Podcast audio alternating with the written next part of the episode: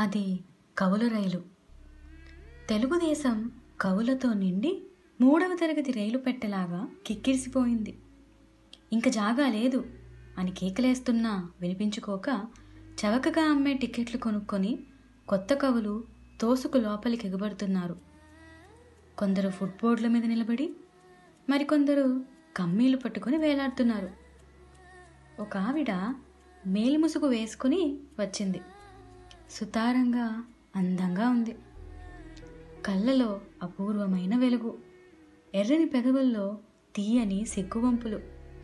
వెన్నెలని ఉషకాంతిని మల్లెపువ్వుల్ని మంచి గంధాన్ని రత్నాల్ని కలబోసి మన మీద జల్లినట్టు అనిపిస్తుంది ఆవిడని చూస్తే. అక్కడ దగ్గరలో నిల్చుంటే. ఆవిడ నిస్పృహగా చూసింది రైలు పెట్టకేసి లోపలి బొగ్గు పులుసు గాలి చుట్ట పొగ వాగుడు కలిసి పెట్టెలోంచి బయటికి దుర్భరంగా వ్యాపిస్తున్నాయి. ఇక్కడ చోటు లేదు. దయచేయవమ్మా నువ్వు కూడానా? మా కర్మ. వగలలకు పోసుకుంటూ అన్నాడు ఒక చుట్ట ఆసామి. కాండ్రించి ఉమ్మేస్తూ. ఆయన కవిసార్ధుల బిరుదాంకితుడు. అప్పకవియం అడ్డంగా బట్టి వేశాడు no place madam. Very sorry అంటూ కన్ను గీటాడు ఒక నవ యువకుడు.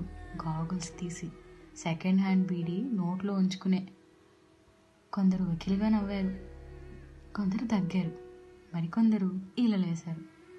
పాపం ఆవిడ వెనక్కి తిరిగి జాలిగా వెళ్ళిపోయింది.